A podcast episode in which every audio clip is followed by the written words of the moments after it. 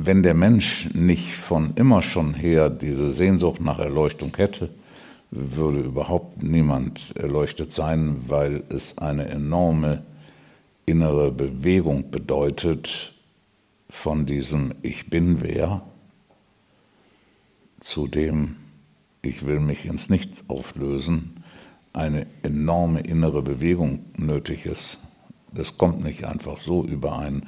Die Pubertät kommt so überein, aber Erleuchtung nicht.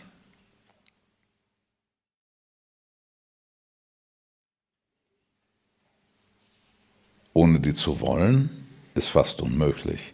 Und zwar nicht irgendwie zu wollen, sondern ohne sie zu wollen mehr, als man irgendetwas sonst will. Sogar mehr, als man noch am Leben bleiben will.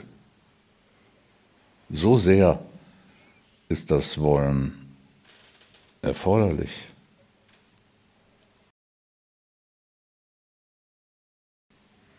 Die, in den Upanishaden gibt es das Bild dafür, 4000 Jahre ungefähr alt. Wenn du, wenn es dich so sehr nach der Freiheit des Aufgewachtseins verlangt, wie jemand, der unter Wasser nach Luft und Sauerstoff verlangt, dann wirst du im selben Augenblick Erleuchtung finden.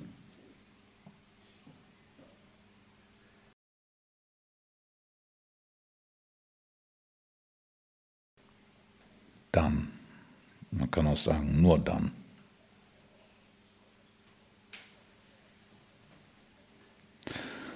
Wenn man unter Wasser ist, nach zweieinhalb Minuten ungefähr, drei Minuten, manche können das bis zwölf Minuten machen, ne, äh, dann denkst du oh, so bunte Fische da, die habe ich ja noch nie gesehen.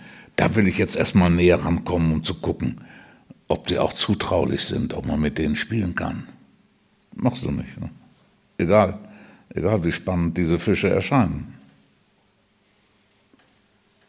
Nein, du bewegst dich nach oben wo Sauerstoff zu kriegen ist. Da gibt es nichts, was wichtiger ist.